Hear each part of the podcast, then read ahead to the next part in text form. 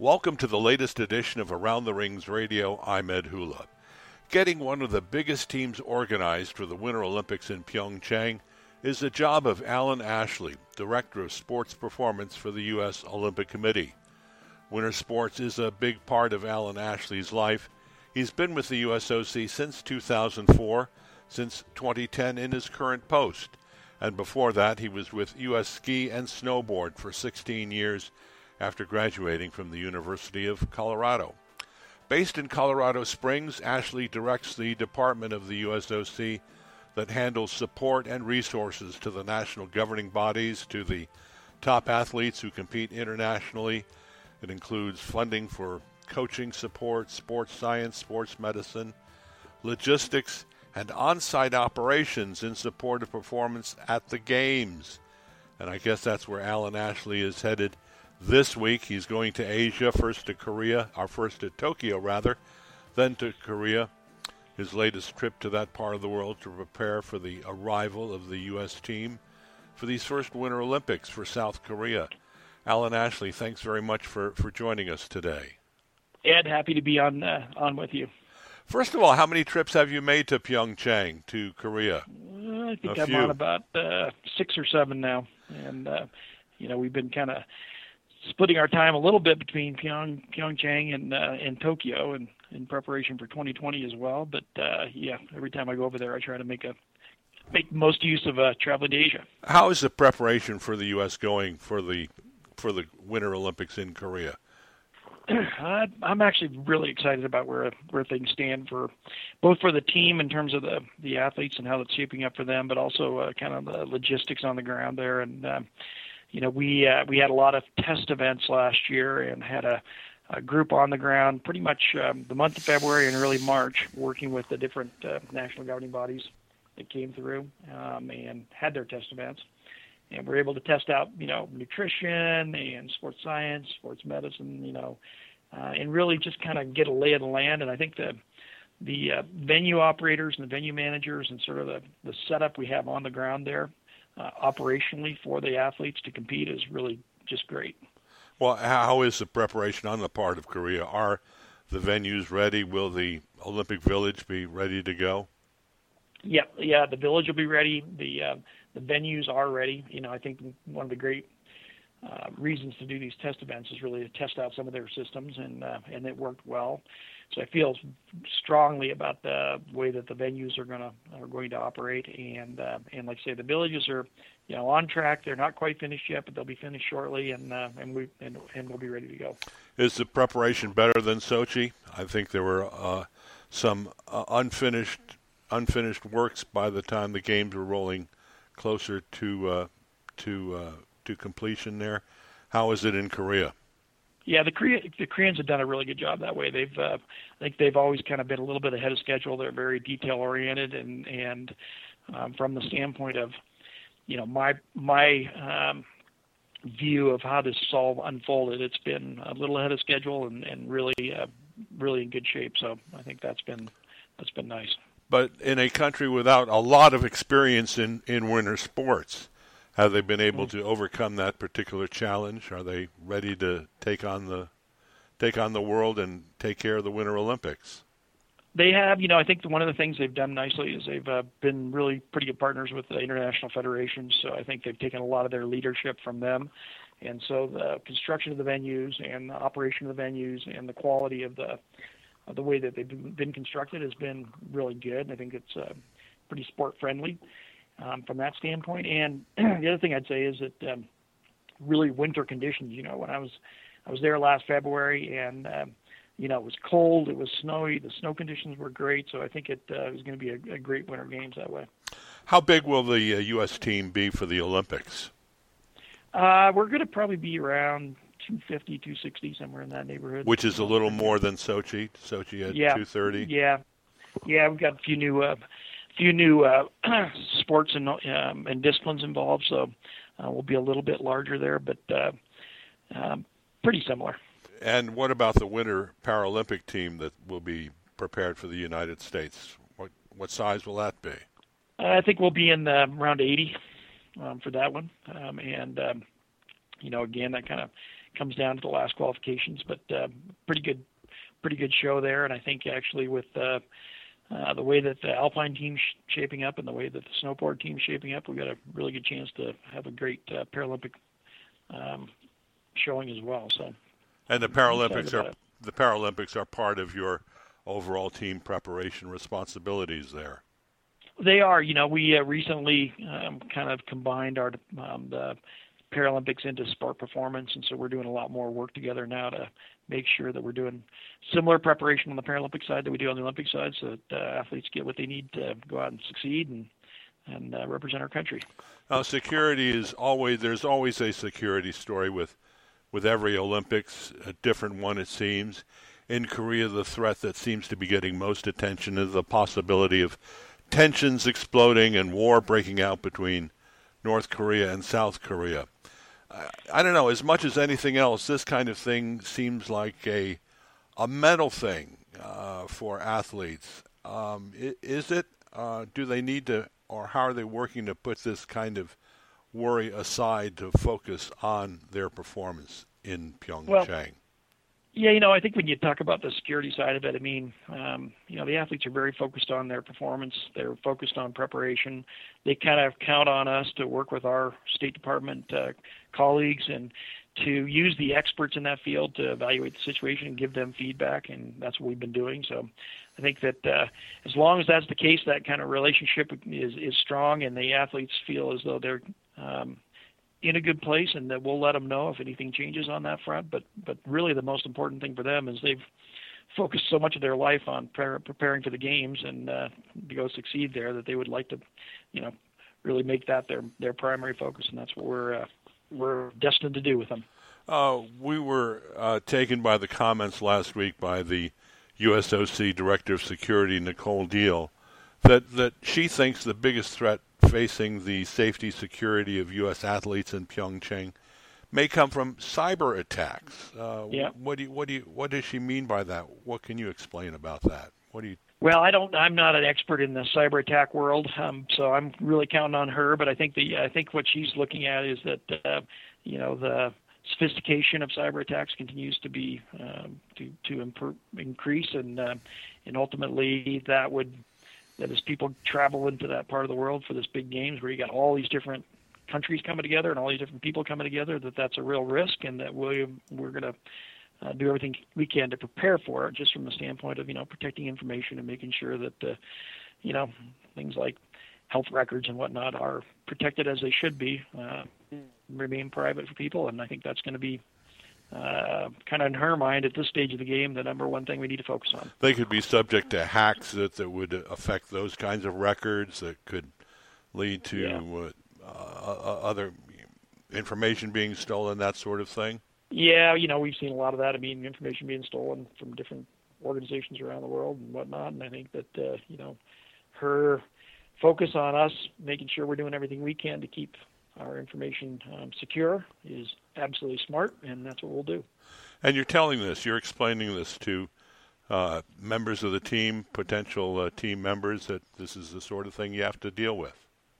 Well, we are. We'll, we'll, um, we'll as we get a little closer, we'll set up a strategy on uh, when we have better, probably information right before the games about how we want to communicate this and make sure that everybody's aware of it. But uh, I think it's good that Nicole is you know, kind of broadcasting now that this is going to be a uh, uh, focus of ours and, and more to follow. One of the unresolved questions ahead of Pyeongchang is whether Russian athletes will be allowed to compete there who, who may be implicated in the scheme to manipulate doping samples at the Sochi Olympics. Uh, is this uncertainty affecting in any way uh, the U.S. athletes' preparation for the games, uh, your overall, their overall view about whether there will be a fair field of play in Pyeongchang?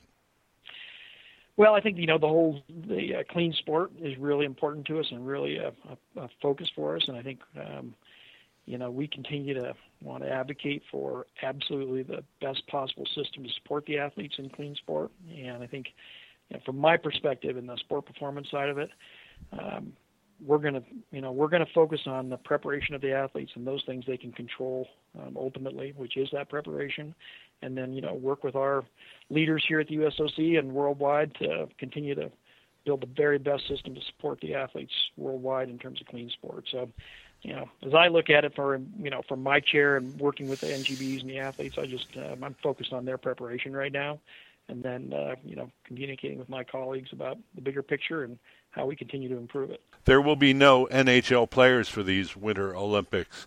How is this affecting your preparations? First of all, I guess you have a smaller, less high-profile team to worry about going to uh, to to Korea.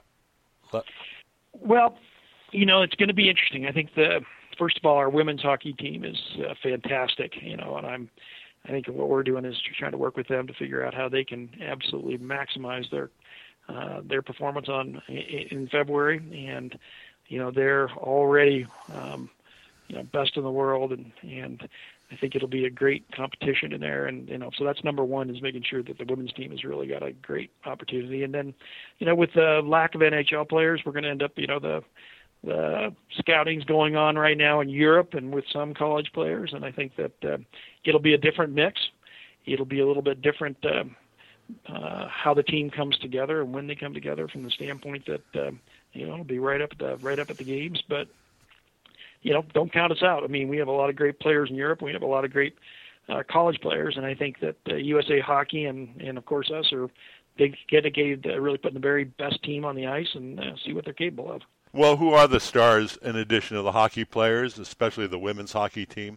Who are the stars to watch for from the United States at uh, the 2018 Winter Olympics? Well, I think the, uh, uh, of course, uh, Mikaela Shiffrin. Um, she is a an amazing alpine racer, you know, and you know, kind of where she is in her career and her age. I mean, she is uh, setting the world on fire. I think that's uh, fantastic. Of course, we got uh, Lindsey Vonn, you know, coming back from an injury, but um, an incredibly established, um, you know, um, competitor um, who, you know, I know to be one of the best competitors out there. So uh, there, that, that's great. I think we got some really fun um, new opportunities. Our women's cross country team um, has been very strong. Won medals last year at the World Championships, and you know we kind of go into this games with them uh, having an opportunity to uh, to win medals at the Olympic Games, which would be a, a first on our women's cross country program. Um, same thing happened in biathlon last year. We got you know uh, Susan Dunklee and and um, Lowell Bailey basically for the first time won medals at the World Championships. Um, Lowell's gold medal, and that makes it really fun to to go into this comp in, into the Olympics this year with a couple of athletes who have proven themselves to be best in the world and, and you know top of the at the top of their game. Um, so I think that'll be that'll be amazing to watch. Uh, Heather Bergsma in in, um, in speed skating, um, you know, or uh, excuse me, yeah, Richardson in speed speed skating will be uh, fantastic and um, you know it has. If you look at her track record um, over the last few years, is you know one of the most dominant uh, female speed skaters ever, and uh, we're excited about that. Um, I think some of the new disciplines, you know, big air and half pipe, uh, or big air and uh, excuse me, in uh, snowboarding is going to be a real opportunity for us. And frankly, freestyle and snowboard overall, uh, we have super strong athletes, both in the men's and women's side, and I think that'll be a, a, a real opportunity for us. Um, so those are you know those are a few spots where I'm yeah. excited, but you know I kind of look across the board and I'm like, man, there's not one single sport that I don't uh, see some bright spots in right now, and that's pretty exciting. The U.S. was fourth in Sochi with 28 medals. How do you think the performance will compare to the 2014 games? Uh, you know, we're trying to push beyond that. We're trying to do better than we did in Sochi, and I think that uh, that's always, you know, our objective is to help more athletes get prepared at a higher level, so that, you know, when you look at the medal table at the end, it's a reflection of the good work that the individual athletes have done, and but also that we've done our part to help support them and and, and get them to the place where they're um, where they can compete at the top level. And I think uh, we can we can exceed that. Let's uh, switch from winter to summer. Part of your preparation right now is for the Tokyo Olympics in 2020, which includes five additional sports in addition to the 28 on the program, uh, as well as the new discipline of three by three basketball. Um, how's this preparation working out? First of all, starting with the five sports surfing, skateboard, karate, sport climbing, and baseball, softball. Um, you... So we, um, you know, on the on the new sports, I think that uh, some of them were already Pan Am sports. So we had a, a national governing body established, and it was just really transitioning from being a Pan Am sport, such you know, so baseball and and softball into um, an Olympic sport. So that's that's gone well. Karate is also, I guess, in that category yep. as well. Karate's karate's in that category, and then in other instances such as uh, you know surf, uh, skate, and sport climbing, we've had to work to establish a new national governing body. So that was our really our first step, and we're uh, almost finished with that. And uh, you know, and then it's going to be kind of looking at the unique and individual nature of each of the sports and figuring out, you know, much like we do with our, you know, established 28 sports in the summer side, you know, how to best um, identify the top athletes and then see what their needs are in terms of high performance. And you know, my whole approach on this is to customize, take a look at what their specific needs are, not try to put them in a, you know, a mold, and then put some resources behind those those very top athletes to help them get where they need to be for 2020. And looking way far ahead here, you have the choice by the IOC that Paris will host 2024 and LA the 2028 Olympics. What's it mean to have both of those cities selected like that and then looking far out to have Los Angeles at uh, at 2028 kind of the what? end of the end of the road there? Yeah, you know the knowing where the next uh, three summer games are going to be, you know, Tokyo, Paris, and Los Angeles is really good for us from the standpoint of planning and organization. But in particular, having Los Angeles in 2028 gives us an opportunity to really think through how to maximize the impact of a home games. Um, not only on you know a great Team USA effort in Los Angeles, but also the sorts of impact it can have on sport and participation and families and getting kids involved in sport. And I think you know there's we have a really long window now, um, un, unprecedented in, in you know in our history, and I think that that gives us a really um, good opportunity to think through how to best maximize the impact of the of the LA Games and and see what we can do to inspire all Americans and make it a really really important part of our sport fabric for the future. And now there's talk about a new S, new bid from the United States for the Winter Olympics yeah, you know, we're uh, we're interested in the winter games just like we are in the summer games, and I think that uh, you know our objective was to make sure that we got uh, the summer um, Olympics established in the United States, and obviously that's been done. And now taking a look at uh, what's what's possible with the winter games, and so.